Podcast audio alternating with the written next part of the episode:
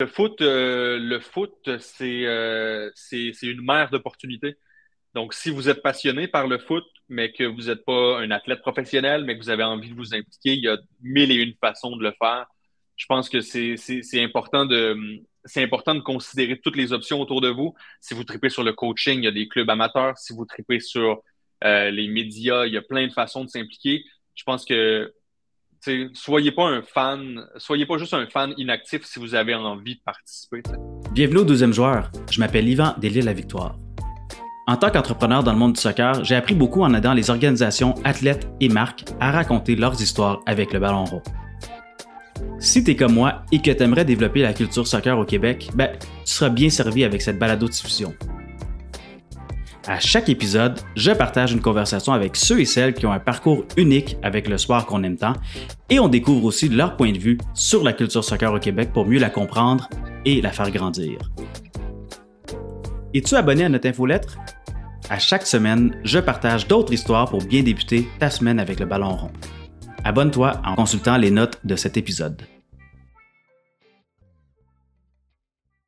Aujourd'hui, je pense qu'on va être, euh, assez choyé avec notre invité. Euh, vous l'avez probablement plus, ben, plus connu. Vous l'avez connu, euh, un autre de TVA Sport, je veux dire, pour, faire la suite avec Fred Laure, mais vous l'avez connu au début, si je ne me trompe pas, ou presque au début de l'impact en MLS, qui était quand même très présent en cam. et depuis, je dirais que son parcours avec le foot a comme pris une, une croissance quasi exponentielle, si on peut dire, pour, pour lancer et euh, un projet qui était, euh, je dirais, qui était nécessaire dans le marché du foot. Donc, euh, je ne vais pas faire de plus longue introduction. Je pense que je vais laisser notre invité spécial s'introduire. Je vais l'ajouter à la, à la diffusion. Mais avant, je vais enlever le message de notre ami Sébastien. Merci d'ailleurs, Sébastien. Et on accueille chaleureusement notre invité spécial de ce soir, le football est feeling, Nicolas A. Martineau. Comment ça va, Nicolas? Salut Yvan, ça va, ça va. Merci pour l'invitation, mon gars. J'ai l'impression d'être accueilli comme à la lutte. je devrais avoir des. C'est vrai, je devrais avoir un petit track aussi pour, euh, pour introduire les, les invités. C'est des idées que que tu me donnes. C'est excellent. Ça. Écoute, ça, c'est de l'habillage. On peut travailler là-dessus à long terme. Il n'y a pas de problème, mon gars. J'avoue que tu as quand même une expérience de ce, côté-là. Fait que si jamais j'ai des questions, euh, je, vais, je, vais, les garder peut-être pour la fin, puis tu me donneras des, conseils. Euh, mais aujourd'hui, aujourd'hui, on est là pour parler. Euh, je veux dire, j'aime ça dire ton histoire avec le foot. Là. Je pense que chaque personne a comme une, perspective, une perspective intéressante avec le foot, comment ils ont découvert ça. puis après ça, comment ils ont, ils ont, amplifié un peu leur intérêt par rapport à, par rapport à ce sport-là. Je suis l'une de ces personnes-là, j'en, connais de plus en plus. Puis euh, aujourd'hui, tu, fais partie de cette, euh, cet écosystème, on va dire, grandissant du foot, euh, on peut appeler ça québécois, canadien. mais si, on retourne au début, commençons au début, j'aime ça commencer par évidemment par le début, mais y a-tu, comment est-ce que justement ce parcours-là avec le foot a commencé pour toi spécifiquement? Euh, ben écoute, comme probablement tous les enfants ou pas mal d'enfants dans ma jeunesse, j'ai joué au foot. C'était pas un sport qui m'allumait particulièrement. Tu sais, je venais de, je viens de Trois-Rivières. Fait qu'à Trois-Rivières, c'était hockey, hockey, hockey.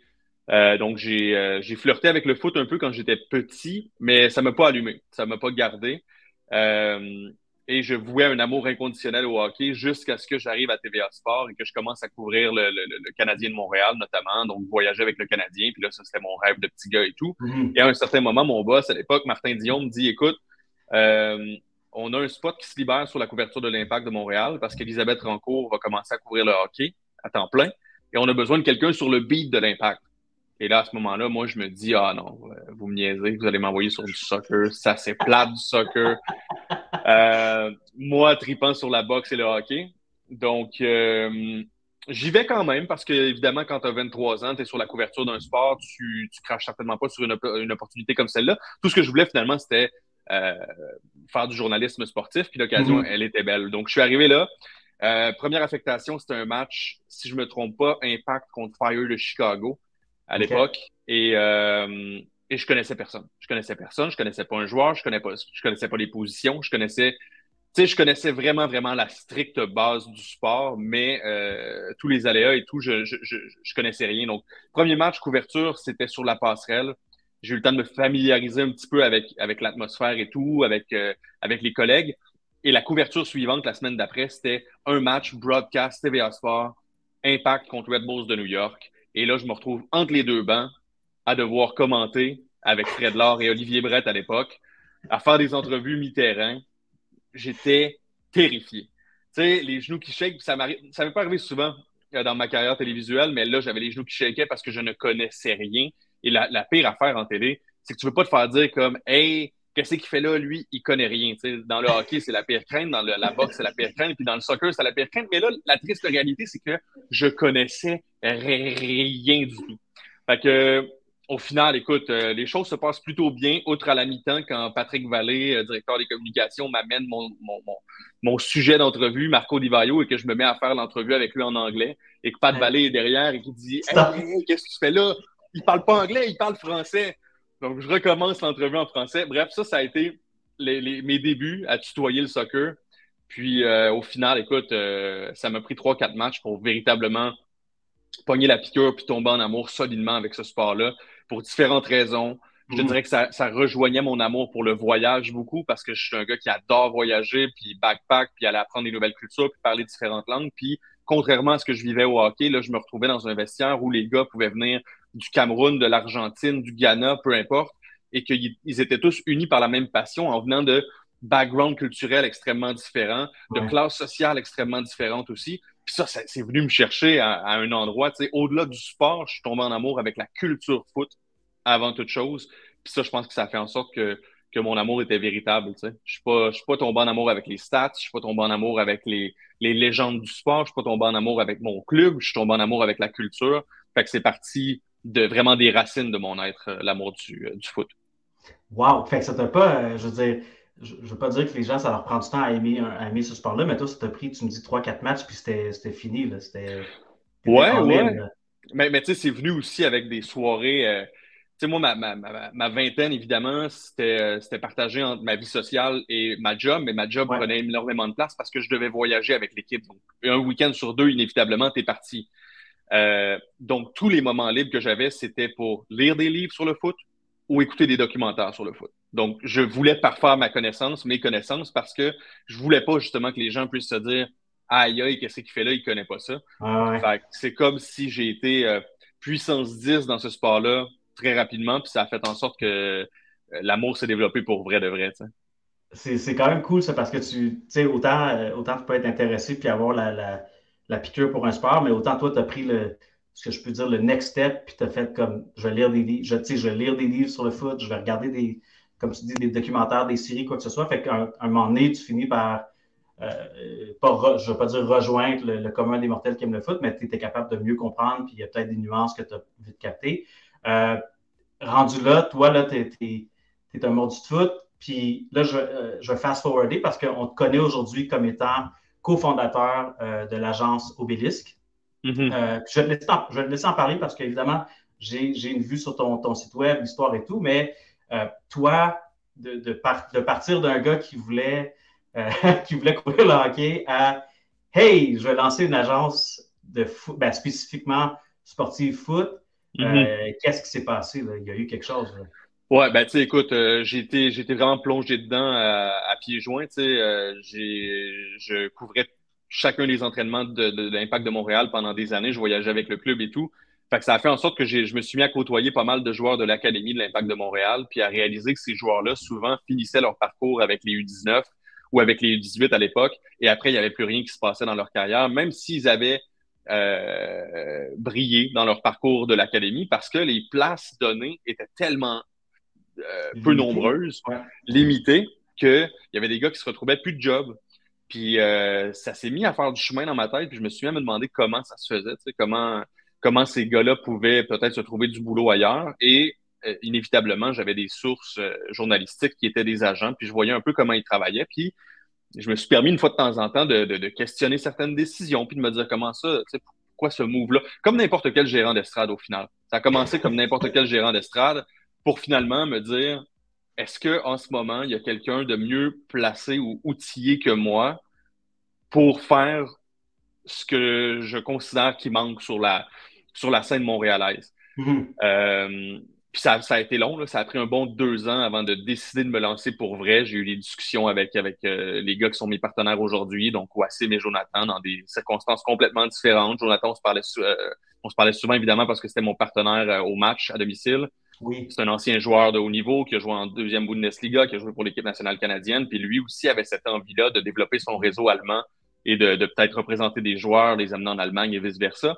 Puis mm-hmm. Wassim, qui était déjà un agent de joueur de foot à l'époque, puis ça a été un processus. Puis à un certain moment, j'étais au match des étoiles à Orlando euh, en 2019.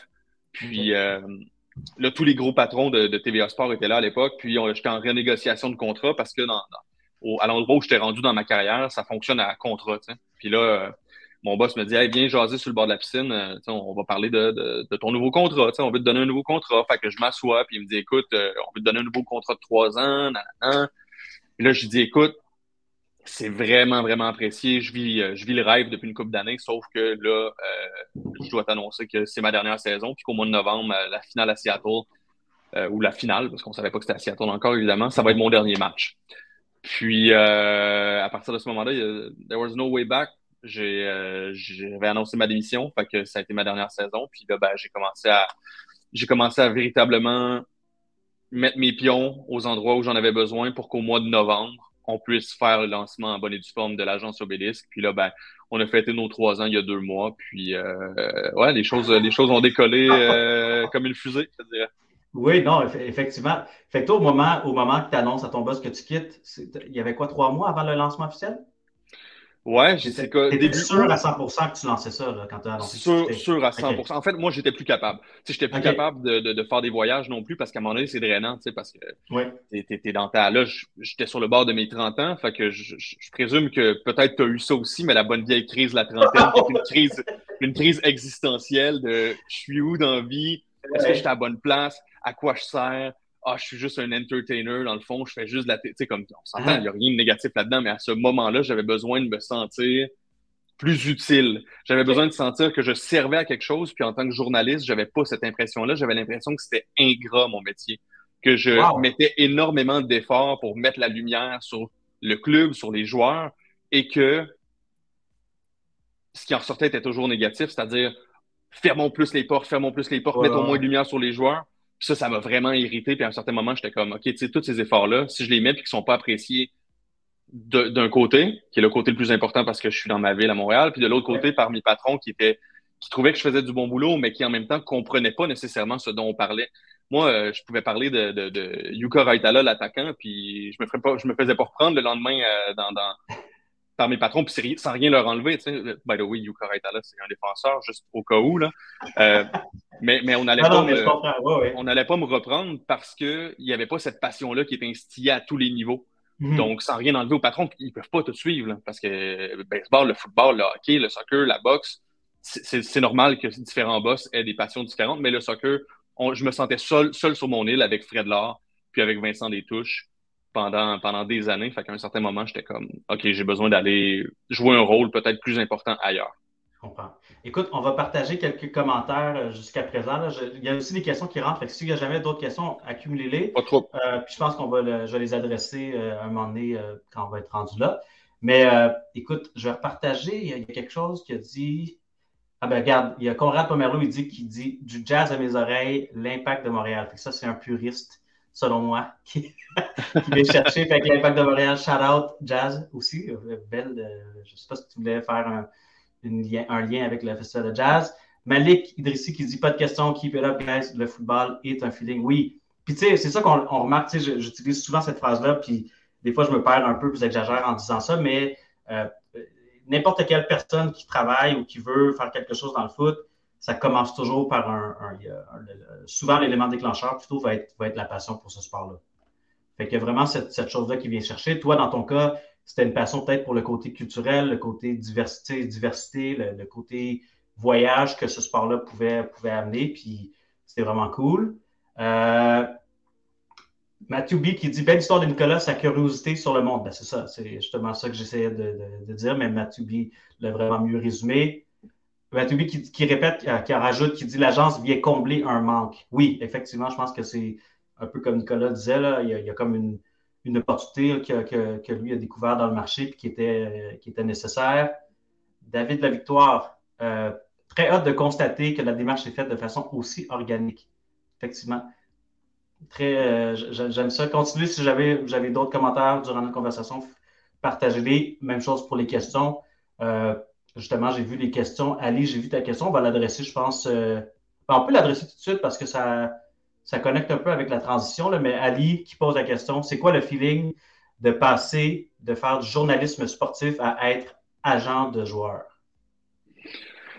Euh, le feeling, il était, il était vraiment, vraiment épeurant, parce que, parce que, honnêtement, on va pas se le cacher, euh, le, move aujourd'hui, je suis vraiment content de l'avoir fait, puis euh, je me, je me suis un peu sorti du grand vertige que c'était parce que, mine de rien, j'ai lâché une job qui était, qui était, qui était très payante, qui était, qui permettait de, de, de, subvenir à mes besoins à, aucune entrée d'argent. Puis je pense que je l'ai fait de façon un peu innocente à, à l'époque en me disant c'est correct, je vais réussir, je vais faire de l'argent. Je pensais même pas à comment j'allais faire de l'argent. La vérité, c'est que j'avais pas nécessairement beaucoup d'idées sur les structures des commissions puis comment on faisait. Mais je pense que je suis allé un peu innocemment en me disant ça va aller vite, let's go, je vais le faire comme je fais n'importe quel job, puis je vais juste manger les murs, tu sais, manger les bandes.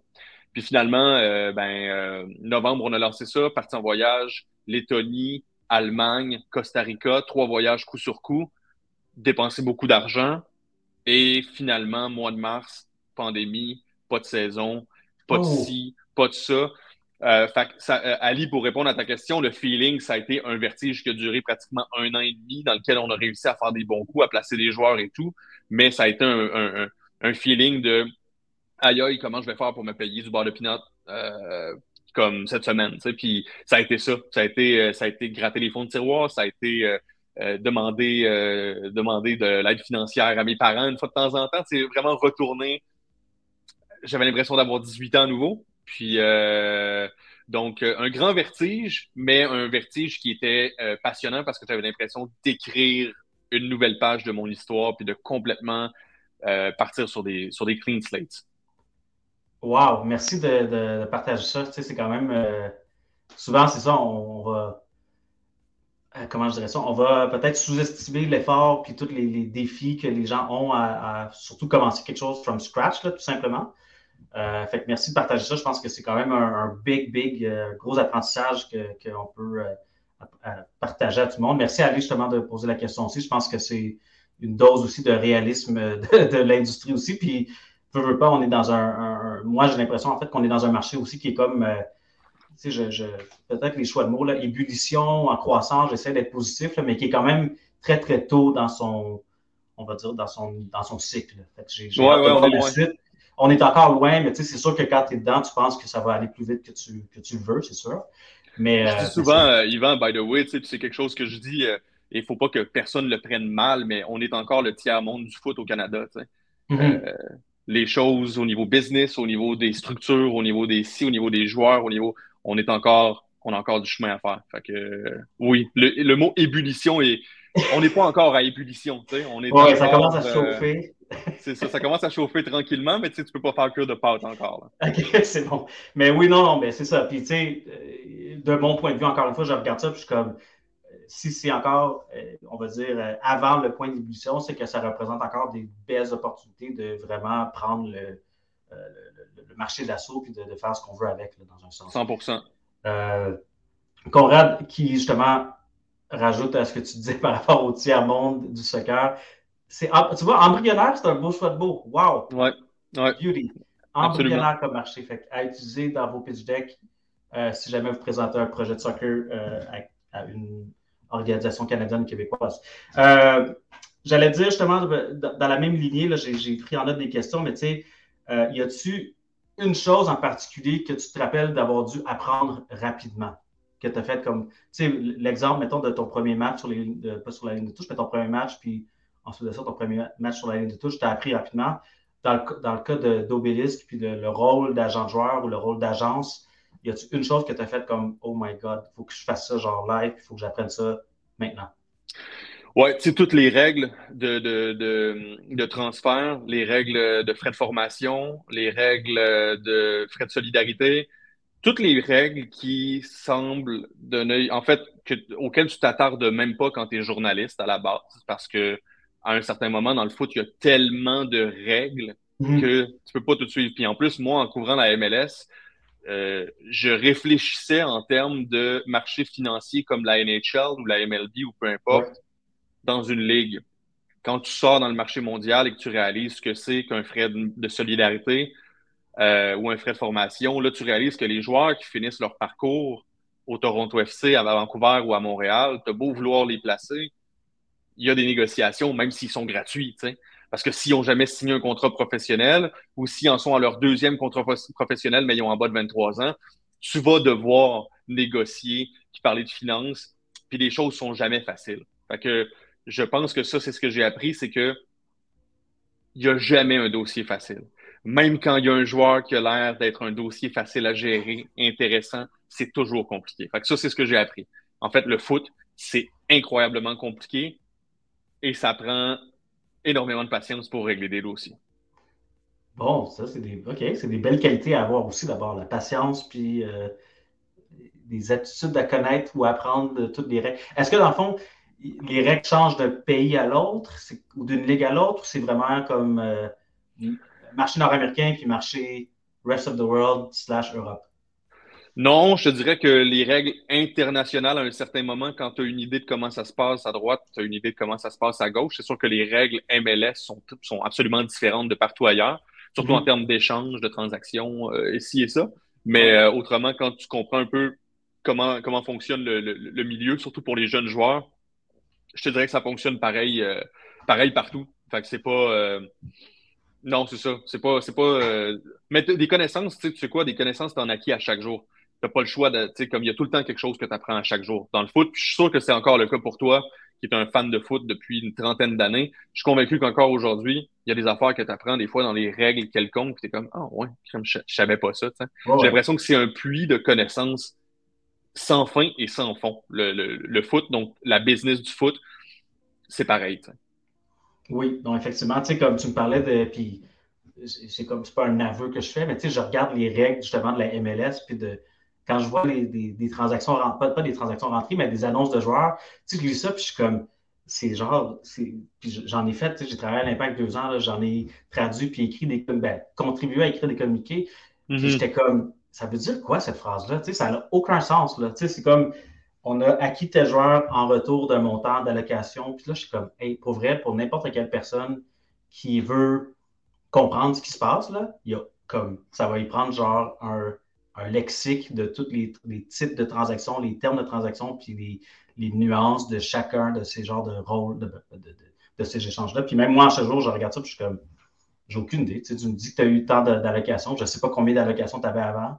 Non, non, mais c'est ça l'affaire. Non, mais as raison de le dire. Parce que c'est pas comme si on avait. C'est ça, on n'a pas un le, site, de, la NHL, là, Space Cap, quelque chose comme ça. On n'a pas ça pour la MLS où on comprend combien chaque équipe a de, de TAM, de gamme, de TAM discrétionnaire, de spot de DP, de Young DP. On ne sait pas, on ne sait rien. En fait, au final, on ne sait rien de rien, mais on, dit que c'est ça. au final, effectivement, puis écoute, les, employés des clubs MLS, c'est souvent ceux, malheureusement, qui en connaissent le moins, ceux qui sont dans le, en communication, en marketing, parce que tu pas le temps. Tu n'as pas ben le temps de te pencher sur les règles. Tu n'as pas le temps d'être un, d'être un geek de. Vraiment. Puis, tu sais, je, je, je, je, lève mon chapeau à ceux qui. Tu sais, j'en vois beaucoup sur Twitter qui parlent de ça. Puis qui, je sais que je pense que c'est Nilton Josh qui a comme un, un, un fichier. tableau Excel. Un, genre de Google Sheet. Puis, moi, encore à ce jour, je suis comme, dude, tu devrais vendre ça en ligne. Genre, c'est impossible que tu rendes ça gratuit à tous. C'est un, un grand cœur.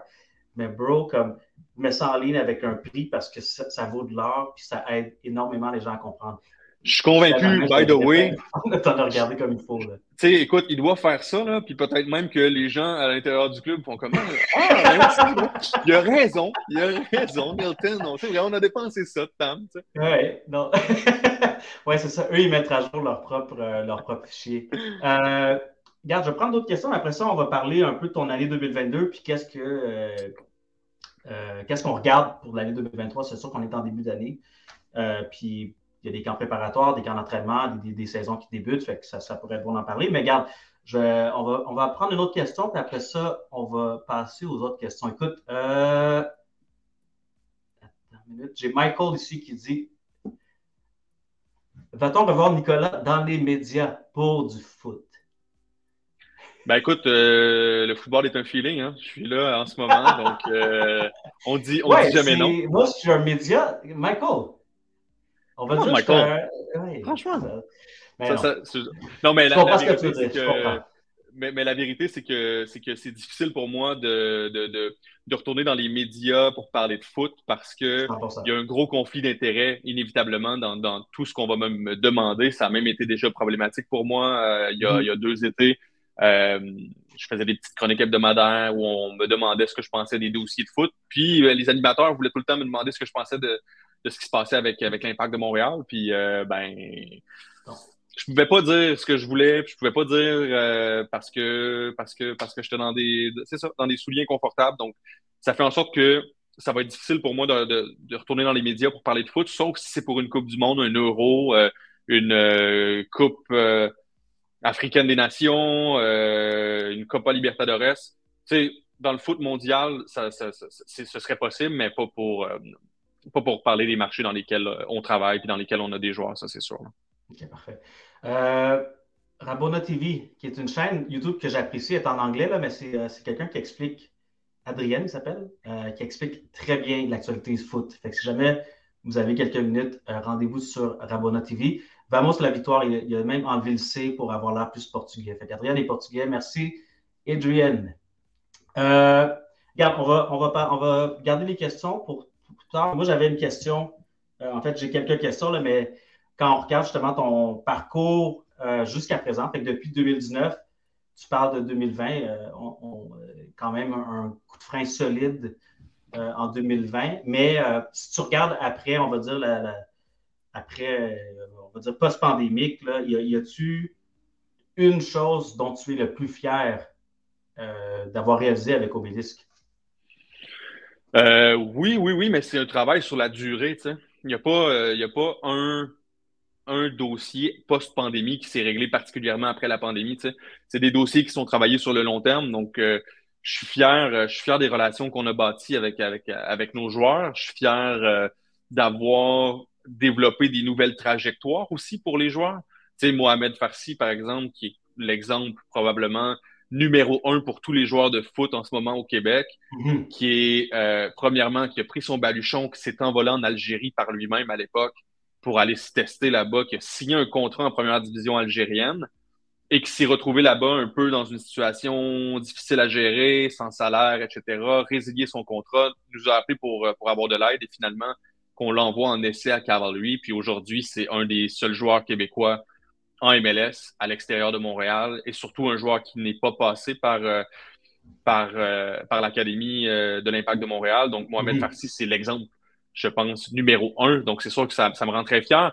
Mais tu sais, dans notre dans, dans, dans, nos, dans nos joueurs, on a énormément des joueurs pour lesquels pour lesquels on est fier parce qu'ils ont pris des parcours complètement différents. Les Aboubacar Sissoko qui est passé via le réseau universitaire, Garven Metoussala, euh, même chose qui a intégré l'équipe euh, nationale haïtienne l'année passée. Ryan Yesley qui est en train de tout casser avec Valor puis qui pourrait avoir euh, un avenir qui est, assez impressionnant. Nassim Mekidesh qu'on a ramené lui aussi de l'Algérie puis de la Tunisie pour ramener en, avec Valor qui est en ce moment à Kansas City. tu sais, c'est des, des, dossiers qui ont été qui n'ont ont pas été faciles parce que ces joueurs-là étaient dans des situations où il n'y avait pas une chance. Ils n'étaient pas professionnels. Zach Baus, que vous voyez là en ce moment aussi, même, même situation, c'est des gars qui n'auraient pas eu accès au milieu professionnel si ça n'avait pas été de la CPL. Et euh, le but, c'est pas qu'ils restent en CPL. Euh, N'en mhm. déplaise aux fans de cette ligue-là. Le but, c'est que nous, on veut amener le talent qu'on considère comme étant assez bon pour jouer éventuellement en MLS ou en Europe. Donc, euh, on est fiers d'avoir réussi à trouver des chemins. C'est encore difficile, by the way. C'est très, très difficile de placer un joueur canadien. Les gens se disent, ah, depuis Alfonso Davies, Jonathan David, ça doit être facile. Mhm. Non, non, non, non, c'est vraiment pas facile de placer un joueur canadien. Donc, quand on réussit à placer un joueur à l'extérieur du marché canadien, comme un, un par exemple, euh, ou un AC Mekidesh, ou un Charles Auguste qui est à Houston, euh, c'est une grande fierté, puis il va en avoir d'autres. Les, les Garven Metusala, les Abou Sissoko, les Ryan Yesley, les Zach ces gars-là, ils, vont sortir de la ligue. Les Pierre Lamotte, c'est des, c'est des gens qui, euh, c'est des joueurs qui sont capables de sortir à l'extérieur. Donc, euh, ça, c'est notre plus grande fierté. C'est d'être capable de donner des opportunités professionnelles à des joueurs qui avaient été oubliés ou qui avaient été laissés sur le carreau, pas parce qu'ils sont pas bons, juste parce qu'ils n'avaient pas pris la bonne route, qui était mhm. sensiblement la seule route disponible pour les joueurs de foot euh, d'ici. Puis, tu, parlais de, bon, c'est encore difficile pour les joueurs canadiens. Euh, est-ce qu'il y a des, des préjugés, des, y a-t-il des opinions sur les joueurs canadiens qui existent, que, que, tu réalises, que tu remarques que tu es comme non, c'est pas vrai ça? Non, parce que y a, y a, y a le Canada, c'est tellement multiculturel qu'on n'a pas comme un joueur mm. canadien. Il n'y a pas le joueur canadien typique. tu Euh, donc, euh, donc, non, il n'y a pas de préjugés. C'est juste, euh, je te dirais, le, premièrement, le fait qu'on n'ait pas de passeport européen, ça, ça, ça nous heurte énormément. Euh, au Canada. Donc, un joueur qui va aller jouer en Europe, c'est pas si facile que ça. Il y a des limites de, de, de place de joueurs étrangers. Donc, ça, c'est la première chose. Euh, évidemment, le passeport canadien a une moins grosse valeur que le passeport américain sur le marché des mhm. joueurs de foot parce qu'il y a tellement de joueurs de foot aux États-Unis. Euh, et aussi, la CPL n'a pas encore la réputation sur le marché mondial qui fait en sorte que les gens ont donc le goût d'aller chercher le meilleur défenseur de la Ligue ou le meilleur attaquant de la Ligue. Et c'est comme ça que tu vois que Marco Bustos, qui était le MVP de la Ligue il y a deux ans, qui, qui a marqué des buts à profusion, équipe nationale canadienne, etc., réussit à se placer de peine et de misère en première division en, Suède. Comme le gars aurait probablement mérité de se retrouver à un autre spot plus rapidement. Il aurait peut-être mérité de jouer en MLS avant ou de, ou de se mm-hmm. retrouver dans une première division européenne avant. Euh, donc, ça te montre à quel point les joueurs de CPL en ce moment, ils n'ont pas encore le respect qu'ils méritent d'avoir. Donc, euh, donc c'est peut-être ça qui nous fait mal en ce moment au Canada. C'est que notre ligue va, être, va, beaucoup être tributaire du succès du soccer canadien.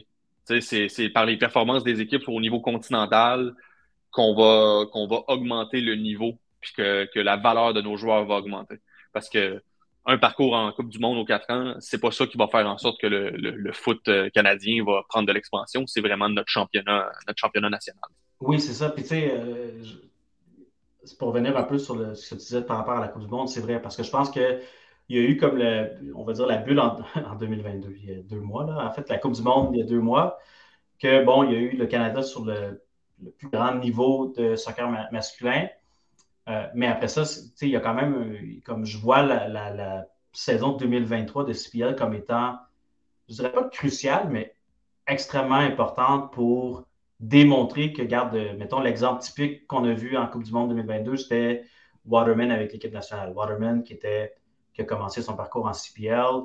Euh, j'ai l'impression que la saison 2023 pour la CPL va être. Euh, puis on dirait, je ne sais pas qu'est-ce qui se passe dans les bureaux, mais j'aimerais ça que ça soit comme Hey, vous avez regardé la Coupe du Monde 2022, c'était le fun. Voici ce qui peut peut-être se tramer. Voici les potentiels joueurs qui vont faire 2026 sont ici dans notre cours. Peut-être que leur parcours ne va pas nécessairement s'arrêter en CPL, mais va commencer idéalement avec la CPL. Ouais, puis c'est un bon point que tu amènes, puis c'est comme ça qu'on pense que ça va être, mais ça se vite. Mhm. La Coupe du Monde, c'est déjà loin pour les recruteurs en chef dans les pays à droite, à gauche. Ouais. Puis, euh, le Canada, c'est pas le seul pays qui est un peu overlooked sur le marché mondial. Il y a des pays, parfois, un pays africain qui n'a pas été à la Coupe du Monde en 16 ans, qui arrive là, puis là, du jour au lendemain, c'est ces joueurs-là qui sont donc bien populaires. Il y a eu une montée de l'Angola récemment. Les joueurs en angolais qui, qui, ou les joueurs de la Zambie, ou euh, ça peut être demain euh, le, le, Paraguay qui est comme l'endroit un peu oublié sur la planète. C'est comme c'est des vagues dans le monde du recrutement. Puis le Canada, euh, oui, c'est sûr que ça aide au plus grand niveau, mais c'est pas genre Hey, salut, je viens du Canada. Oh, oh yeah! Oh, OK. Oh, yeah. oh yeah. Joel Waterman, Camel Miller. Tu sais, comme les, les, recruteurs en chef ils ont juste trop de marchés à explorer. C'est ça mon point. C'est que dans le monde, il y a des marchés partout. le Canada, c'est juste un de plusieurs... des centaines et des centaines de, pays euh, en, pleine ébullition. Est-ce que tu dirais que c'est comme votre euh, l'un de vos défis principaux ou est-ce que tu as d'autres défis que tu es comme mettons, peut-être pas dans ben, peut-être le marché canadien ou le marché global, y a-t-il des défis que tu, regardes et tu es comme ça, il faut qu'on soit capable de les surmonter? Ben, je, te dirais que le, défi numéro un, si on veut réellement être capable d'amener euh, et l'équipe nationale et le marché du foot canadien un pas en avant, c'est de mm-hmm. faire en sorte que les équipes américaines arrêtent de lever le nez sur les joueurs canadiens. Donc, euh, tu sais, les mots farcis euh, de ce monde, ça, c'est pas normal que ça ait été aussi difficile que ça, lui, trouver un club aux États-Unis ou même au Canada, parce que c'est un mm-hmm. Canadien, donc il aurait pu signer dans une des trois équipes canadiennes, ce qui n'a pas été le cas, évidemment. Mais euh, on a besoin de faire en sorte, ça, c'est, notre défi, puis c'est ça qu'on s'est mis sur les épaules, puis c'est ça qu'on veut faire, que les équipes américaines, elles se disent, ah, OK, le joueur canadien, oui, il va compter pour un spot international, mais on s'en fout parce qu'on sait que ça va valoir la peine. Donc, en ce moment, c'est un peu ce qu'on essaye de faire. Puis, euh, je pense que l'année passée, mon farci évidemment, mais il y, a aussi Charles Auguste qui va jouer à Houston cette année, qui est un joueur de foot exceptionnel, qui, qui, est à la Creighton en NCA. Puis, euh, un Nassim Mekidesh, qui est euh, Team Québec, étoile de l'Est et tout, qui lui aussi va jouer aux États-Unis pour un club MLS à Kansas City. Donc, c'est pour nous, ça, c'est la première étape où je te dirais que là, on est rendu à peut-être la deuxième étape du plan, mais on veut amener le maximum de joueurs possible dans les marchés américains pour que les joueurs canadiens aient ce respect-là. Ça a payé pour Tajon Buchanan, ça a payé pour Alistair Johnston, ça a payé pour mhm. Kamal Miller, ça paye en ce moment pour euh, Mo Farsi et ça va payer pour d'autres joueurs. Mais nous, notre, notre but, c'est d'amener aussi le maximum de joueurs du Québec, parce qu'on n'est pas à Brampton, on a cette fierté-là aussi de venir. Il y a beaucoup d'agents en Ontario. Nous, on a cette fierté-là de venir de Montréal, de notre microcosme francophone, puis d'aider mm-hmm. aussi ces joueurs-là qui sont, qui sont issus de Montréal ou de Québec ou de Trois-Rivières ou peu importe, à, à, pouvoir rêver de jouer pour Orlando CDSC s'ils ont envie de jouer à Orlando CDSC. Très, très, euh, très inspirant parce qu'il y, y a, une belle mission. Là. Je pense que c'est pas. Euh, c'est un projet, ben, en tout cas, tu le sais plus que moi, c'est un projet à long terme aussi. Là. Fait de, de, voir que depuis 2000, tu disais 2019? Fait que ça fait trois ans. 2019, novembre 2019. trois mois, oui. Euh, trois mois, puis là, je regarde justement ton, euh, la liste de clients, puis d'histoires que tu es en train de raconter. C'est euh, Sky's the limit rendu là. là. Euh, je regarde, j'ai beaucoup de questions qui rentrent par rapport à toute cette histoire. attends, je vais prendre des nouvelles. Là, je... Mathieu qui dit Brampton au Québec, c'est la rive sud de Montréal. c'est vrai, c'est vrai. Puis Mathieu a raison. Longueuil est terreau fertile euh, du foot. Hein, ah ouais, c'est une terre du foot? Ben oui, Zoran Basson, euh, Pierre Lamotte, euh, Zach Baos notamment, c'est des gars de, la rive sud. écoute, Candiac, pas dernier. bon, quoique. Ah oui! Pat Bernier, pas mal sûr qu'il pourrait jouer en MLS aujourd'hui. Mais oui, effectivement, Brampton, c'est peut-être peut la rive sud de Montréal. Quoique sur la rive nord aussi, Mathieu, il y a du, il y a du bon joueur à Blainville, à Laval, euh, Saint-Laurent. Je pense que Brampton, c'est Montréal, puis on va, on va inclure la grande région métropolitaine de Montréal. Le GTA de Brampton, on va dire. C'est ça. Euh, ça. Attends, je regardais euh, autre question. Euh, regardez, des questions sur les joueurs. Je les ai évitées, là, juste pour le principe. Mais euh, j'ai une question de Conrad. Comment sortir de ton réseau CPL à moyen terme pour ta base de clients? Je pense que tu l'as expliqué un peu, mais dans le fond, c'est plus d'utiliser la CPA comme un tremplin, si je ne me trompe pas, c'est ça que tu as expliqué. Exact, exact. Donc, sortir de la. Nous, on est déjà sorti de la CPL, c'est-à-dire qu'on a des contacts, on a des relations avec toutes les équipes de CPL, mm-hmm. mais maintenant, notre réseau est partout dans le monde. ça va vite, le foot. Donc, ça va vite que tu connais le directeur sportif de telle équipe en première, deuxième, troisième division en Finlande, en Suède, en Norvège, au Danemark, peu importe. Puis, euh, en fait, à, la fin de la journée, le but, c'est quand même que ces joueurs-là qui jouent en CPL puissent profiter de ce réseau-là. Mais il mm-hmm. faut que ce réseau-là, c'est plus à nous de convaincre ces directeurs sportifs-là ou les, les, directeurs du scouting de prendre une chance sur nos joueurs, puis que même s'ils viennent de, de, de la CPL, ils vont faire la différence parce qu'ils ont toutes les qualités. Donc, peut-être que la pression va venir plus rapidement sur le terrain, peut-être que les joueurs vont être plus physiques, peut-être que la tactique va être euh, un peu plus avancée, mais promis que le joueur a les qualités pour le faire. Donc, c'est ça notre, notre but finalement, Conrad. Euh... Alors, c'est une question, je ne sais pas si tu peux répondre à ça. Écoute, je, la mets, tu me dis euh, toute franchise. Est-ce que Nicolas croit qu'on aura un jour un club CPL au Québec? Ouais, je pense que c'est inévitable. Euh, on, écoute, on n'a pas le choix. Puis même que, mine de rien, on, on, essaie de participer le plus activement possible à ce qu'il y ait de l'intérêt d'investisseurs euh, à mhm. l'interne, à l'externe. On a des rendez-vous, on en parle, on explique le projet à, à des gens qui ont des clubs aussi euh, à l'extérieur, en France, en Autriche, en, mhm. en Allemagne. C'est des gens qui ont, qui ont envie de savoir combien ça coûterait pour investir. Donc, je pense que c'est une question de temps. Puis encore une fois, euh, l'opportunité, elle est belle ici au Québec, sans rien enlever au, by the way, je, je, le dis, ça peut ça peut peut-être heurter certaines oreilles, mais je pense qu'il faut qu'on se serve du fait francophone du Québec pour euh, mm-hmm. créer une identité qui va être forte et différente de, de toutes les autres villes, et euh, peut-être créer une, une, autre équipe dans le West Island après, puis créer une rivalité. On doit jouer sur les aspects culturels pour créer des rivalités sans que ça devienne du racisme ou, ou du bigotry. Ouais, ouais, je comprends. Mais donc, oui. OK, parfait. Non, c'est parfait. On est good avec ça. Euh, on va en parler tantôt, euh, justement, le, réseau de clients, le réseau de joueurs que vous avez, parce que dans le fond, il y a Mathieu qui pose, il dit, ah, les clients ne sont pas québécois seulement, j'ai vu des joueurs haïtiens dans la liste. C'est un des sujets qu'on va aborder. Fait que si tu veux, on peut l'aborder tout de suite ou. Euh, Comme tu veux, mon gars, je te suis. C'est toi, toi, le leader. tu vois comment c'est relax. Mais oui, écoute, regarde, on va en parler, puis après ça, on va parler de, ton plan pour 2023. Je vais mettre la question de Matthew, euh, Michael, pardon. C'est-tu Michael? J'ai vu, tu vois, j'ai trop de questions, c'est rendu trop, euh, trop chaud comme sujet. Là. Victime de ton succès, mon gars. Oh my God. Il faut que je reste humble avec tout ça, c'est incroyable. Euh, attends, j'ai perdu la question. Il faudrait que je la retrouve. Hein? Ah, Matthew B qui pose la question. Les clients ne sont pas québécois seulement, j'ai vu des joueurs haïtiens dans la liste. Euh, j'ai vu sur ton site, justement, ça tombe bien. Puis je vais le mettre, euh, je vais le partager là, parce que je pense que ça va euh, un peu donner du contexte aussi à la, conversation. mais cette année, en fait, cette année, il y a quelques, quelques jours à peine, nous a annoncé cette nouvelle. Le jeune haïtien, Watt, je m'excuse pour la prononciation. Est-ce que c'est Léazard ou Lézard? Léazard ou Lézard. J'ai l'impression qu'en USL, ça va être Lézard. Puis, mais c'est Léazard. Parfait. Léazard, ça mène en USL. Peux-tu m'en parler? Peux-tu un peu nous donner un aperçu de ça? Oui, ben en fait, euh, écoute, Watts, c'est un des, un des jeunes talents de l'équipe haïtienne U20 qui a participé euh, à la dernière compétition CONCACAF, auquel euh, le Canada a participé notamment. Mm-hmm. Une équipe qui était très, très forte, une équipe qui avait des, des, des qualités exceptionnelles. Et, et, j'ai remarqué que la plupart des joueurs n'étaient pas à l'extérieur. En fait, la grande majorité des joueurs jouaient dans des clubs en Haïti. Puis, j'ai des bonnes relations quand même avec, avec, les, les, les, avec euh, certaines personnes qui sont au sein de la Fédération haïtienne. Et c'est là où euh, je me suis dit peut-être que le fait francophone peut aider parce que les joueurs haïtiens parlent créole et français pour la plupart.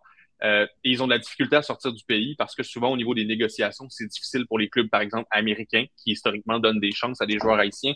C'est difficile pour eux, des fois, d'opérer de, les négociations ou d'aller jaser parce qu'ils savent pas qui parler euh, et qu'ils ont juste de la difficulté avec la communication avec les joueurs.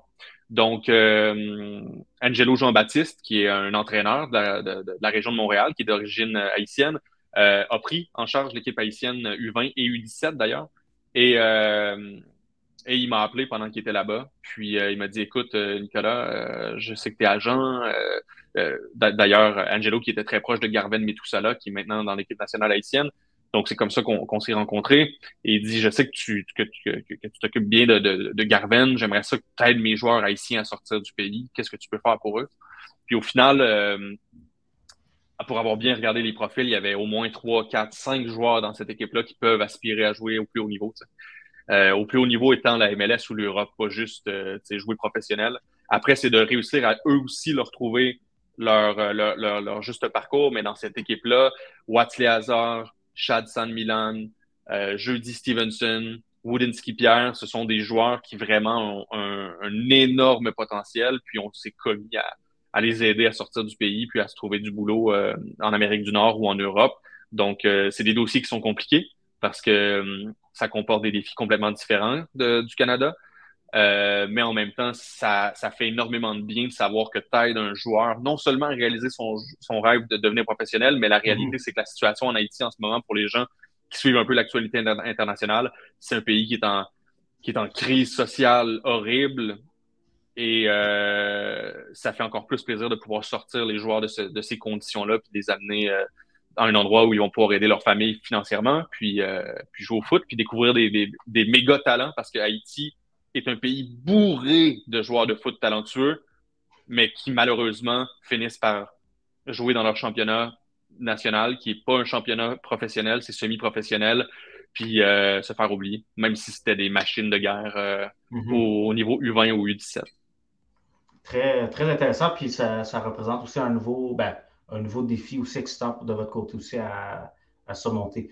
Euh, Mathieu, merci pour la question. Il y a Mathieu Streliski qui pose une question par rapport justement aux, on va dire, aux différentes divisions ou on va dire la pyramide de soccer en Amérique du Nord. Est-ce que ça se passe, donc, est-ce que ça passe aussi par la NCAA? Yes. Puis je suis content que Mathieu pose cette question-là parce que c'est tellement un gros défi pour nous juste de, d'expliquer aux joueurs que la NCAA est un parcours qui est aussi valable s'ils espèrent éventuellement jouer en MLS ou en CPL parce que euh, la plupart des gars de, de 17-18 ans qui finissent leur cégep ou qui finissent leur parcours à l'académie, ils n'ont pas envie d'entendre parler de l'école parce qu'ils se disent, moi, je veux être professionnel parce que les joueurs voient Gavi, Pedri, puis toutes les, jeunes machines de 17-18 ans qui passent pro, ils se disent si je passe pas pro à 17-18 ans, j'ai raté ma carrière.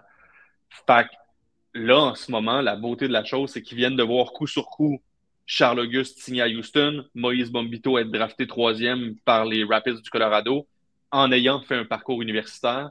Samuel Salter aussi était dans une université américaine avant de revenir en, en CPL. Donc, la NCAA, c'est extrêmement important dans le parcours des joueurs, surtout ceux qui ont plus, qui ont plus que 21 ans, parce que c'est difficile de passer d'amateur à plus que 21 ans chez les professionnels pour différentes raisons, parce que les scouts aiment ça avoir les joueurs de plus en plus jeunes quand, quand ils sont amateurs. Bref, c'est une autre histoire. Donc, la NCAA est un parcours qui est exceptionnel. Euh, encore faut-il que tu sois dans un, dans un des, dans, dans, une des universités qui est bien classée pour avoir peut-être l'opportunité de, de, de, jouer le, le, NCAA Tournament. C'est comme ça que tu me fais mhm. remarquer. Mais, euh, mais oui, j'essaie de, de, rentrer ça le plus possible dans la tête des joueurs québécois qui, qui nous contactent, qui ont du talent, mais qui sont peut-être à l'âge où ils doivent chercher une, autre porte d'entrée pour les professionnels, qui n'auront pas leur chance chez les pros parce qu'ils ont 21 ans déjà, par exemple. Ben, peut-être que l'avenue de la NCAA ou, de, ou du, réseau universitaire canadien, c'est ça va être ta porte d'entrée pour les pros.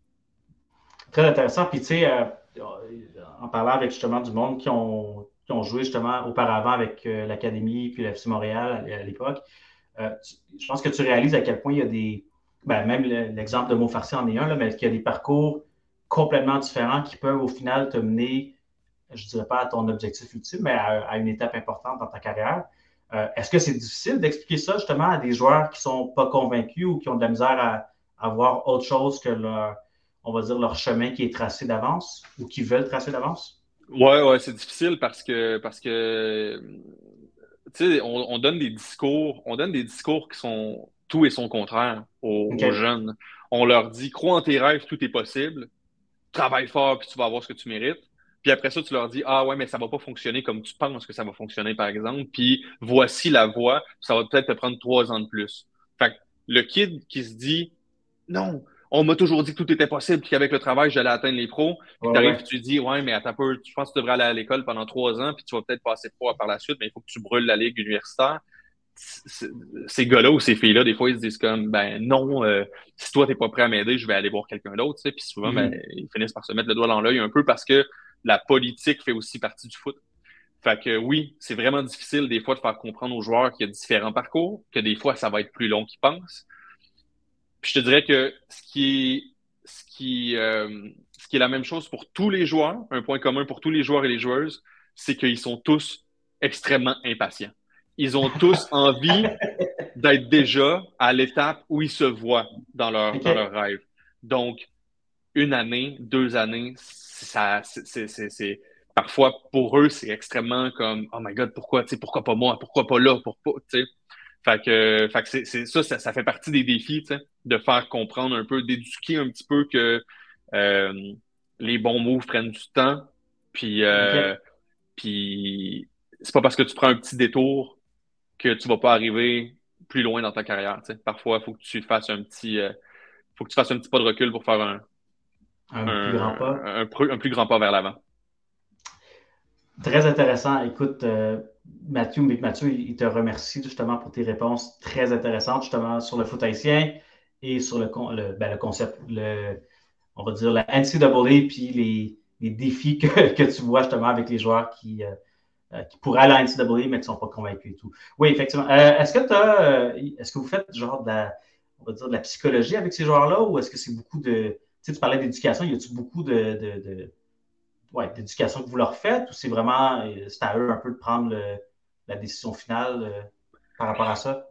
Ben, tu sais, je te dirais que ça dépend vraiment de chacun des joueurs. On a des, des, relations différentes avec chacun d'entre eux. Puis il y, a des, il y, a des, y a des joueurs ou des joueuses avec qui moi, je peux me sentir plus à l'aise que Jonathan euh, ou que Wassim peuvent se sentir plus à l'aise. Puis ça, ça, ça tu sais, des fois, tu veux pas non plus être le, le, le, père ou la mère du joueur. Parce que déjà, à la maison, souvent, si tu es rendu à ce niveau-là, ça veut dire que tu as une soccer mom ou un soccer dad qui te parle de chacun de tes matchs, puis tu reviens à la maison, puis c'est comme quand tu jouais euh, quand tu jouais U11. Là. ton père, il t'en parle de tes erreurs sur le terrain. Fait ou de ce que tu dois faire pour aller chez les pros, ou de ci ou de ça. Fait que je te dirais qu'on est là pour, oui, pour éduquer, mais on n'est pas là pour, euh, pour tenir par la main. On va le faire pour n'importe quel joueur qui a besoin. Là. Ils savent qu'ils peuvent nous appeler à chacun des moments du, jour ou de la nuit, puis qu'on va être là pour répondre à leurs questions. Mais en même temps, tu veux pas devenir euh, un boulet non plus. J'ai mm-hmm. pas envie que euh, que je sois nécessairement le premier rappel sur le téléphone de mon joueur quand il fait une, connerie sur le terrain ou quand il y a quelque chose qui se passe mal. J'ai envie que ce soit plus eux qui se sentent suffisamment à l'aise pour appeler, puis comme qu'on en jase et tout. Euh, donc, non, je suis pas le psychologue désigné, mais j'aime avoir cette relation de proximité qui me permet de, d'éduquer euh, de façon très, très humble les joueurs sur comment ça fonctionne dans le milieu professionnel. Pas juste au foot, hein, c'est souvent mm. dans le milieu professionnel, dans les interactions que tu as avec tes coéquipiers, avec tes coachs, avec tes ci, avec tes ça. Je pense que quand tu développes euh, une carrière professionnelle, c'est là où je prends ce que j'ai appris dans mon autre carrière. Je suis capable d'amener à, mes joueurs puis de leur dire, regarde, si tu une réaction comme celle-là, je l'ai vu par le passé, tu vas être benché ou tu feras pas le voyage ou ça, ça va se passer ou ça, ça va se passer. J'ai une expérience de, de, de vie vu mon, ma carrière précédente qui me permet de, d'être de meilleurs conseils, je pense, pour les joueurs. Cette réponse-là était extrêmement longue. Je suis vraiment navré pour ça. c'est correct. Euh, on est, on est live expert. J'allais dire on va le couper, mais on peut, je peux même pas couper ça. Euh, mais écoute, non, non, j'aime mieux ça. Puis, je pense que j'avais vu sur votre site aussi, mais vous avez quand même un rôle. Puis le, cliché d'agent sportif, là, moi, j'ai un peu un mauvais cliché de ça, mais vous occupez quand même un rôle d'accompagnement. Puis ce que tu expliques, c'est essentiellement ça. C'est que euh, outre le côté peut-être euh, transactionnel de, ton, de votre rôle, il y a quand même un côté euh, humain, un côté vraiment plus sur le long terme où est-ce que vous accompagnez le joueur pour tout au long de sa carrière professionnelle et aussi dans les défis qu'il ou elle va devoir affronter. Là. Mm-hmm. Oui, 100 C'est c'est un peu ça, euh, qu'on a fait avec Laurent, par exemple, euh, d'être de, capable d'opérer sa transition pour devenir entraîneur adjoint mm-hmm. euh, au CF Montréal, puis d'obtenir des opportunités aussi à la télé, de faire de l'analyse et tout. c'est ce qu'on met en place avec avec certains joueurs qui ont envie de le faire aussi. Hein. Il, y a des, il, y a des, joueurs, ça, dépend aussi. Il y a des joueurs qui sont pas prêts à accepter, mettons, que c'est la fin de leur carrière. Puis là, ça peut mm-hmm. devenir un peu difficile au niveau relationnel, puis tu peux pas nécessairement jouer ce rôle-là de, de de, de helper transitionnel. Mais euh, pour ceux qui, qui, sont, qui sont prêts à en parler, nous, on est là pour les aider à faire les bons choix d'après-carrière qui va les aider à se rendre là où ils veulent être, que ce soit organiser des camps, faire de la TV euh, ou, se trouver une job dans une équipe. Mm-hmm. Est-ce que Laurent, justement, il y a une question que j'ai vu passer. Est-ce que Laurent est toujours avec Obélisque ou il est à. Comment ça fonctionne? Oui, mais à ce, à ce stade-là, à ce stade-là de sa carrière en tant qu'entraîneur adjoint, Laurent n'a pas besoin de, de, de, de, mon aide tant que ça. Tu sais. Euh, je te dirais que c'est plus une, euh, au niveau des opportunités médiatiques aujourd'hui euh, que, Laurent et moi on collabore, mais pas besoin de, négocier quoi que ce soit dans son rôle actuel d'entraîneur adjoint. Puis de toute façon, je te dirais que le fait qu'on ait des, des joueurs avec le CF Montréal fait en sorte que moi-même, je trouve, je vais pas non plus commencer à à me mettre les pieds dans, dans, les plats, en posant des questions sur les joueurs qui sont sur le terrain, puis sur lesquels ah, lui a une influence décisionnelle. Donc, euh, voilà. Ça reste une, belle amitié, on va dire. Euh, euh, regarde, je vais, je vais l'adresser. Il nous reste quand même quelques minutes. Moi, ce que je voulais regarder avec toi, c'est, j'allais dire tes plans, mais vos plans aussi pour l'année 2023. Je sais que l'année est déjà commencée, mais on est quand même en camp de préparation. On est à quelques semaines du début de la MLS et quelques semaines aussi de, la CPL. Euh, donc, je veux dire aux gens tout de suite, si vous avez d'autres questions, peut-être ajoutez-les dans le commentaire. Euh, mais ce que je propose tout de suite, c'est si vous avez un message de, Nicolas qui a retenu votre attention, euh, partagez-le. Je pense que c'est vraiment super intéressant comme conversation. Puis c'est pas, moi, en toute humilité, c'est pas un domaine que je connais du tout. Donc, merci de ta, ta franchise, de ton ouverture et de, toutes les, leçons et apprentissages que tu as, partagés avec tout le monde. donc, c'est ça. Si vous avez un message que vous avez aimé de Nicolas, que vous avez apprécié, partagez-le dans les commentaires, comme j'ai dit. Euh, maintenant, pour 2023, fait que là, vous avez eu quand même une, période de challenging avec la pandémie, post-pandémie. Là, on embarque dans une nouvelle année, une nouvelle saison. Euh, à quoi ça ressemble pour, euh, vous autres et pour, ben, pour Obélisque et pour toi? Ben là, je te dirais qu'on est dans une grosse année parce que euh, les deux premières années, c'est un peu mettre les, les, les choses en place, aider mhm. les, les, premiers joueurs, la première mouture de joueurs à passer chez les professionnels. Euh, maintenant, ces joueurs-là, il y en a plusieurs qui sont rendus mûrs pour passer à la prochaine étape. Donc, faire le saut de la CPL à une autre ligue. Il y en a qui l'ont déjà fait. Euh, les, les est un bon exemple. Sean Rea aussi en prêt, qui là, va faire ses débuts avec le CF Montréal en est un autre. Mais il y a d'autres mhm. joueurs qui, qui performent extrêmement bien, que ce soit en Tunisie où on a un bureau ou que ce soit ici en CPL, il y a des joueurs qui en ce moment sont right on the verge de soit faire le saut en MLS, soit faire le saut en Europe. Donc, ça va être une grosse année où, euh, où les fans de foot vont devoir commencer à apprendre des nouveaux noms. C'est euh, difficile parce qu'il n'y a pas une grosse couverture de la CPL. On ne va pas se le cacher au Québec. Honnêtement, il n'y a personne qui parle de la CPL. Donc, les joueurs, ils sont pas connus. Puis, je peux pas en vouloir à personne parce que même moi, quand je couvrais l'impact de Montréal, je couvrais pas la CPL parce que j'étais bien trop occupé à couvrir la MLS, qui était déjà une mhm. méga ligue. Mais commencer à regarder plus un petit peu les noms qui circulent. Euh, les Akbaous, les Ryan Yesli, les Garven Mitusala, les Aboubakar Sissoko, Pierre Lamotte de ce monde, euh, Stéphane Karadjovanovic. Bref, il y en a une trollée. J'en oublie aucun, je vous promets. Euh,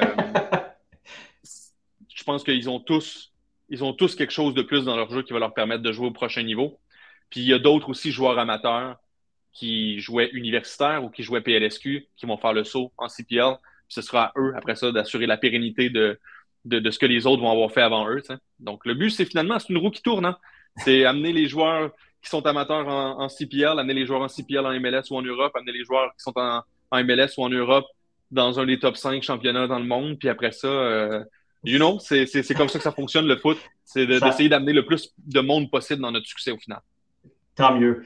Puis justement, euh, est-ce que, tu, sais, parles de, on parlait de rôle d'accompagnement, est-ce que vous avez un rôle à jouer justement dans la pré-saison ou dans la préparation? Y a-t-il comme des, outils ou des, choses que vous donnez ou euh, que vous offrez à vos joueurs? Oui, absolument. Écoute, euh, ce qui est bien, c'est que la grande majorité de nos clients, on en a d'autres en Afrique du Nord, puis un peu partout dans le monde, sauf que la grande majorité de nos clients sont à Montréal. Donc, euh, euh, dans les dernières années, on, en a profité pour faire des petites séances d'entraînement à trois ou quatre joueurs avec un entraîneur privé. C'était la pandémie, on n'avait pas nécessairement le droit, mais on le faisait pareil parce que les, joueurs avaient besoun de se sentir accompagnés là-dedans et tout. Cette année, pour la première fois depuis justement la fin de cette pandémie-là, euh, on a mis des choses en place avec, avec un, associé qui s'appelle Payman, qui, qui est d'ailleurs un attaquant du CS Saint-Laurent, un gars de 33 ans qui marque encore des buts en PLSQ. Euh, qui, a une petite entreprise et qui, euh, a accès à, un dôme. Et donc, on a invité tous nos joueurs professionnels, MLS, CPL, les gars qui jouent en Europe, à euh, jouer des petits matchs, des petits scrimmages. Et ce qu'on a fait, c'est qu'on ne voulait pas être une bulle fermée. Donc, il y avait les joueurs obélisques, mais on a aussi décidé d'ouvrir la porte aux joueurs des autres agences. On, on priorisait évidemment les joueurs de l'agence, mais après ça, on allait chercher des gros talents d'autres agences. Ça a été exceptionnel. Ça a donné du gros, gros niveau de foot à chaque semaine. Euh, les gars qui se préparaient, la plupart sont partis dans leur camp d'entraînement. Les gars MLS, les gars en Europe euh, sont partis dans leur camp d'entraînement déjà. Les gars CPL sont encore ici. Mais ça a fait en sorte qu'ils sont arrivés avec une méga longueur d'avance. Les joueurs qui sont dans leur camp d'entraînement, que ce soit les. Ceux-là, ils sont arrivés là, ils sont comme Oh shit, ok. Genre, je suis en shape, j'ai touché du ballon, j'ai joué avec des gros gars autour de moi. Uh-huh. Puis en même temps, on, on vient consolider cette réputation montréalaise-là. On veut que les joueurs soient fiers. Ceux qui viennent de Montréal, on veut qu'ils soient fiers de venir de Montréal. Puis que peu importe le gars qui est dans misère à la fin de son contrat pour X ou Y raison, tu sais, quand je dis que le succès c'est contagieux, c'est que si ces joueurs-là sentent qu'ils ont un sentiment d'appartenance à l'autre gars de Montréal contre qui ont joué pendant l'entre-saison, ça peut juste amener du bon. Parce mhm. que c'est du bouche à oreille. C'est hey, on cherche un défenseur central ici. Hein. Il y a ce gars-là contre qui j'ai joué, là, il n'y a plus de club, je viens de voir qu'il n'y a plus de club, il est vraiment fort. Bref, c'est ça qu'on a essayé de mettre en place. Puis euh, pour vrai, ça a été un gros, gros succès cette année. On a eu énormément de, de, de, joueurs de haut calibre qui sont venus jouer ces matchs-là. Puis euh, ouais, c'est un gros succès. Hmm, écoute, euh, j'ai vu des stories passer. Je pense que je sais pas de quelle personne, mais je, je, pense que je suis le gars de Techers. Techers, exact. C'est pas son nom, Bégin? J'ai oublié. oui, oui, oui, Simon Bégin aussi. Simon, Bégin. Simon Bégin. Simon Bégin et, et, Payman, exact.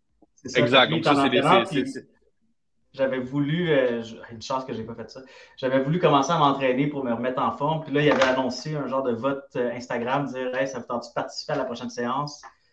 Puis genre, la story d'après, c'était juste des joueurs pro. J'étais comme, hey, imagine, j'avais, genre, j'avais dit oui, puis je serais rendu zéro. Mais euh, justement, David La Victoire ici qui dit des joueurs de Ring Leaders dans votre mire. non, moi, je dirais non tout de suite. Je donne un. Ils ont eu leur chance. Ils ont eu leur chance. Ils ont, euh, ils ont shiné. Ils ont, ils ont shiné.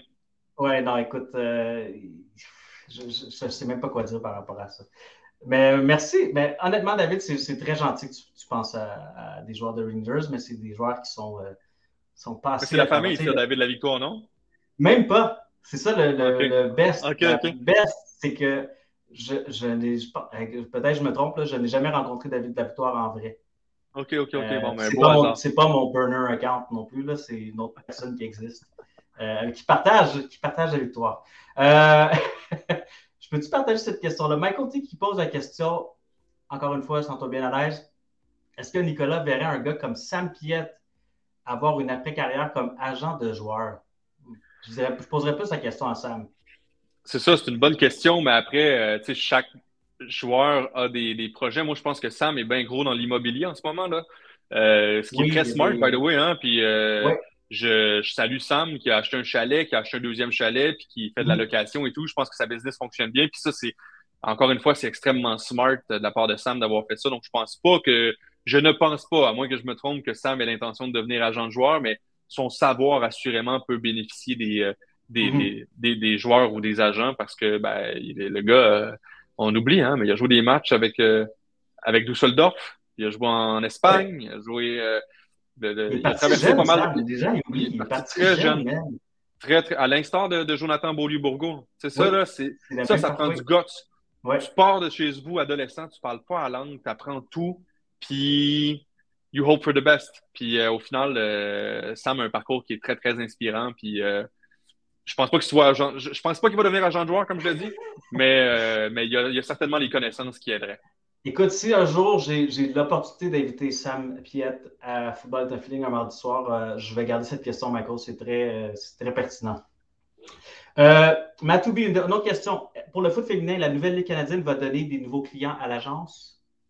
Ah, euh, c'est une bonne question. C'est une bonne question, Mathieu. En ce moment, on n'est pas sur une stratégie. C'est parce que le foot féminin, c'est un, univers à part entière. Puis en ce mhm. moment, on, s'occupe de Gabriel Carl.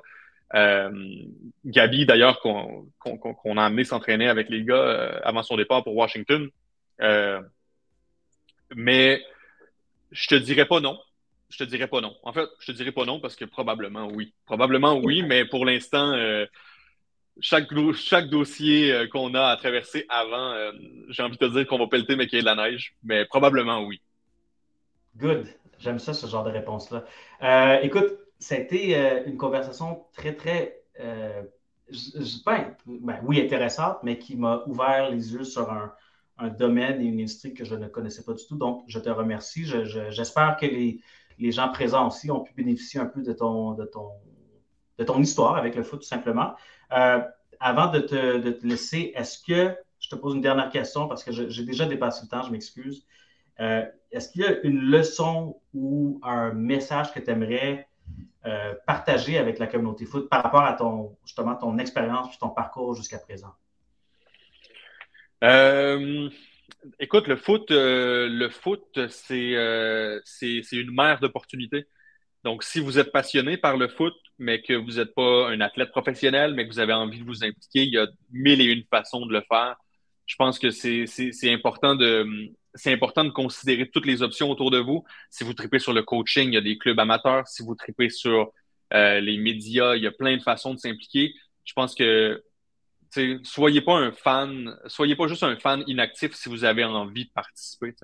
Euh, les opportunités sont multiples pour tous, pas juste dans le monde des agents, c'est pas juste dans le monde du foot professionnel, mais euh, on a besoin de tous les bras sur, euh, sur, le, sur le bateau en ce moment pour, pour ramer vers le succès ou pour faire en sorte que le, que, que, que, que l'eau vienne à ébullition et qu'elle soit pas juste chaude. Oui, oui, l'eau est juste présentement room temperature, vers, un peu vers le chaud. Écoute, ça a été super. Je vais partager quelques commentaires justement des gens qui ont, euh, qui ont écouté, les, ben, qui, ont, qui, ont, regardé évidemment l'épisode, mais qui ont aussi appris beaucoup.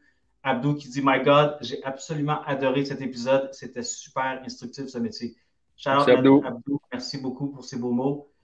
Matthew B qui dit Le message que je retiens, c'est sur les chemins possibles pour accéder au monde pro. L'agence sert à ouvrir des portes. C'est très bien dit, ça. Très bien dit, merci. Si jamais il y a d'autres gens qui veulent partager des commentaires, allez-y. Euh, moi, je vais, je on va dire, on va, on va tomber dans la partie de clôture de, du live. C'est très apprécié, Nicolas, j'apprécie beaucoup. Comme tu as dit, il y a beaucoup de parcours, il y a beaucoup de, de, façons de, participer dans le foot. Et justement, avec euh, la victoire, la communauté qu'on est en train de bâtir, c'est vraiment une, euh, j'appelle ça un glimpse, un aperçu de ce qui est possible dans le monde du foot. Il y a, tellement d'opportunités. Puis, comme tu dis, c'est juste l'envie de faire quelque chose de plus grand. Euh, si jamais tu as cette envie-là, ben, visite le site lavictoirefc.com FR pour la version francophone. Euh, il y a peut-être quelque chose qui va t'intéresser, comme la communauté gratuite, qui est ouverte à tous ceux, tous ceux et celles qui sont passionnés par le foot, qui ont envie de, de bâtir une marque, un service, un produit, une agence, quoi que ce soit dans du foot, euh, on est là pour euh, justement aider.